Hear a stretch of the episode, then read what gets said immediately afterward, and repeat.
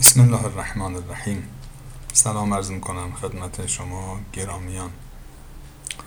در این جلسه می‌خوام در مورد سوره تکاسر مطالب را خدمتون عرض کنم. سوره 102 قرآن جزء سیوم از سوره های کوتاه انتهای قرآن. بسم الله الرحمن الرحیم. الهاکم التکاثر. تکاسر یعنی فخر فروشی به فراوانی فراوانی اموال و یا هر چیز دیگری که میشه با فراوانی اون و زیادی اون فخر فروشی کرد. و مسابقه در این کسرت طلبی شما را قافل کرده است. تکاثر. یعنی این زیاده طلبی می‌کنه نسبت به اون دیگری زیاده طلبی می‌کنه نسبت به این. و این زیاده داشتن رو به رخ یکدیگر می‌کشن. اینو بهش میگن تکاسر در زبان عربی. مسابقه در زیاده داشتن حالا در هر زمینه ای طبیعتا اول چیزی که اینجا به ذهن آدم میاد در مورد مال و اموال دنیاست.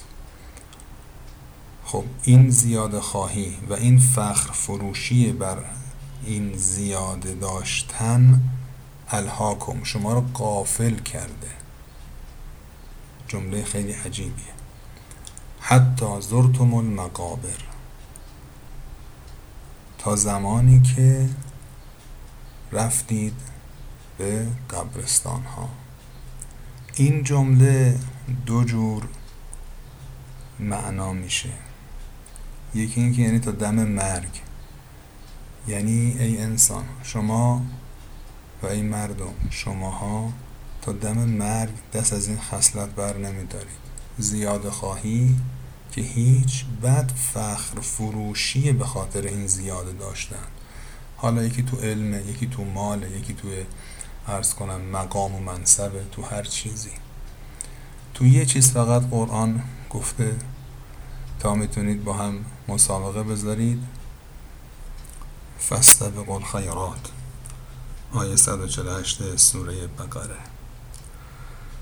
یا مثلا وسارعوا الى مغفرة من ربكم و جنة عرضها السماوات والارض اعدت للمتقین 133 آل امران سرعت بگیرید از هم جلو بزنید برید. زودتر هر کدوم می‌تونید برسید به اون مغفرتی که از جانب خداست مغفرت الهی و اون بهشتی که ارزش به اندازه ارز آسمان ها و زمین است. یا سابقوا الى مغفرت من ربکم و جنت. آیه 21 سوره حدید. در اینها با هم مسابقه بذارید. اما برای مطالب دنیوی مالندوزی و از اون بدتر مباهات کردن و فخر فروشی و چشم هم چشمی کردن. قرآن میفرماید اینها شما رو قافل کرده در طول عمر تا موقع مرگ. یک عمر فقط سرگرم همین مسائل پوچ بودیم. الهاکم التکاثر حتی زرتم المقابر. بعد میفرماید کلا. نه اینجوری ها نیست که شما فکر می‌کنید. سوف تعلمون. خواهید دانست. ثم کلا. هرگز. نه هرگز. اصلا از این خبران نیست. سوف تعلمون. خواهید دانست. با تأکید دوباره مطلب رو میگه. بالاخره پرده ها کنار میره می‌فهمین واقعیت ها چیز دیگه است. اینجور آدم بخواد فقط سرگرم همین زرق و برق دنیا و دل خوش کنه به این مسائل دنیوی و بعد اون وقت به رخ هم بکشه. این دیگه چقدر انسان باید کوتاه نظر باشه.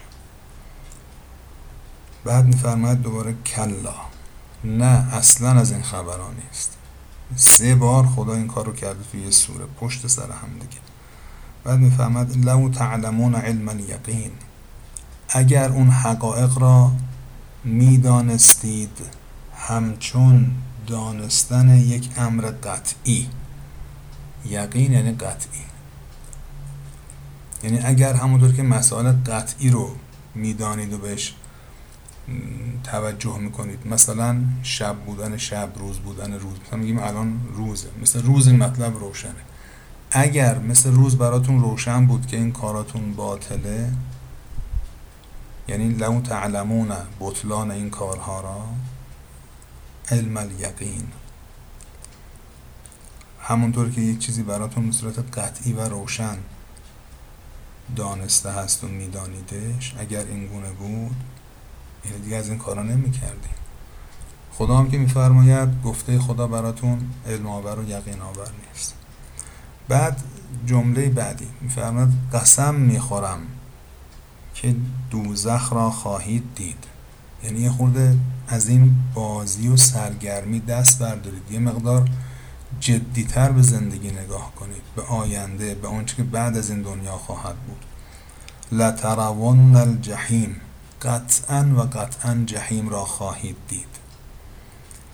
در سوره مبارکه مریم میفرماید که و ام منکم الا واردها از بین شماها نیست کسی مگر اینکه تا دم جهنم خواهد رفت. آیه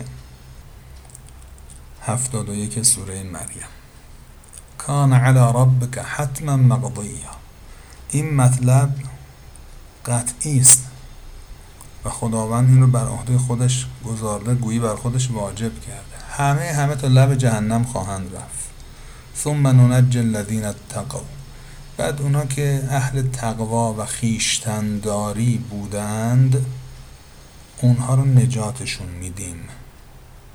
و نظر الظالمین فیها جثیا ظالمین رو هم در همونجا به زانو در آمده رهایشان می‌کنیم. این یکی از عاقبت ها و یکی از موارد پایانی این زندگی و دنیاست. قرآن داره بارها به ما هشدار میده که این نظامی که درست شده اون ور پردش برای ما روشن نیست. خدا داره خبر میده که در آینده چه اتفاقاتی خواهد افتاد. از این بازی و سرگرمی دست برداریم.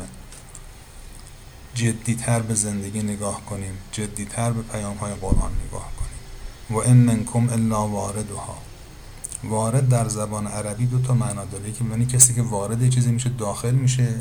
اگه اینطور باشه که وا مصیبت هاست. همه میرن تو جهنم. یه معناش هم اینه که تا لب جایی رفتن که حالا ما خوشبینانه آیا رو این گونه معنا کردیم؟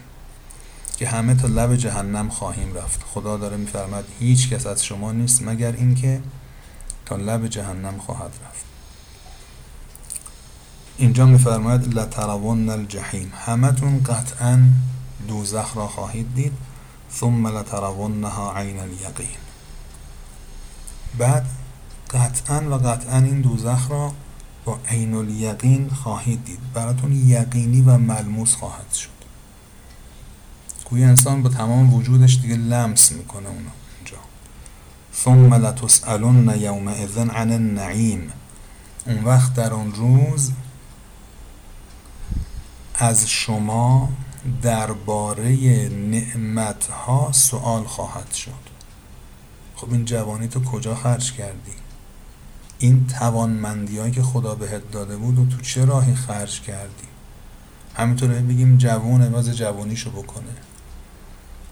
این نعمته. خدا میگه خب این نعمت رو به تو دادم. ممکنه این توانمندی که تو داری کسانی باشن تو همین سن و سال تو این توانمندی رو نداشته باشن. چه توان جسمی چه توان ذهنی مال و اموال. کسانی هستند که خیلی اموال دارن اما الهاکم التکاثر فقط به فکر این هستند که یه جوری به رخ دیگری بکشن خب خدا میگه قسم یاد می‌کنه. لتسالون این کلمات من بخوام حالا وارد ریز نکات ادبی بشم که برای همه عزیزان مطلوب نیست. ممکنه بعضی هم علاقه من نباشن. این جمله ها معنای قسم توش داره.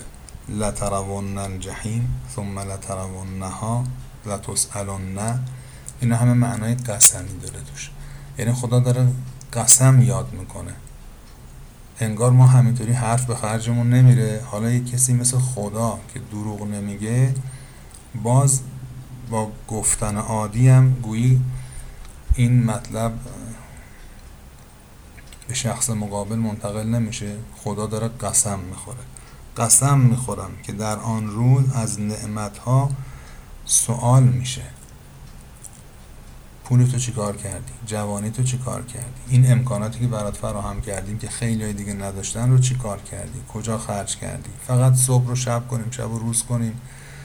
فقط بخوریم بخوابیم لذت ببریم همینطوری. خب این کارو که حیوانات هم دارن می‌کنن که. پس این انسانیت کجا بایستی که خرج بشه. این نعمت انسانیت رو که خدا داده و ازش سوال می‌کنه تو دنیا باید کجا به کارش بگیریم؟ فقط مثل اینکه قرآن در جای دیگه می‌فهمد انهم الا کل انعام اینا مثل چهار پایان میمونن. فقط فکر خور و خوابن. آیه 44 سوره فرقان. بعد می‌فهمد بل هم اضل و سبیلا. نه بابا از انعام هم کارشون خرابتره. اون چهار بار رو خلق کردن برای همونطوری بودن.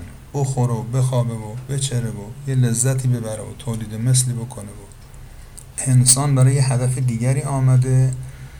دلش خوشه که مثلا مثل یک چهارپا باشه. مثل یک مثلا یک حیوان قوی پنجه مثلا چه می‌دونم. حالا دیگه حالا خوردن خوابیدن نمی‌دونم از قوی بودن مثلا نمی‌دونم مثل یک حیوان پرش بکنه مثل یک حیوان نمی‌دونم قدرتمند قدرت بازوشو نشون بده. تازه ایناش که خوبه. حالا اگر بگیم ورزش سالمیه. اما اینکه زندگی انسان فقط یه زندگی حیوانی باشه. میفرماید که اینها مثل چهار پایانن بلکه از چهار پایان بدترن. خب بله. کسی که برای چیز دیگری خلق شده انسان نگاه بکنه این مثلا سگ و گربه که دادم می‌بینه من ممکن بود همون طوری خلق بشم. حالا خدا لطف کرده من غیر از اون روح حیوانی که اون سگ و گربه و اون حیوانات دیگه دارن یه چیز دیگه هم دارم که من شدم انسان. وقت اگر بخوام من با این توانمندی با این سرمایه مثل اونا باشم خب معلومه که خیلی وزنم خرابتر از اوناست دیگه. خب ببخشید دیگه سرتون درد نمیارم این سوره رو حفظ بکنیم تو نمازها بخونیم به خصوص تو نماز مغرب و عصر. رکت اول این سوره رو بخونیم. خیلی توصیه شده. انشالله موفق و معید باشید. خدا نگهدار.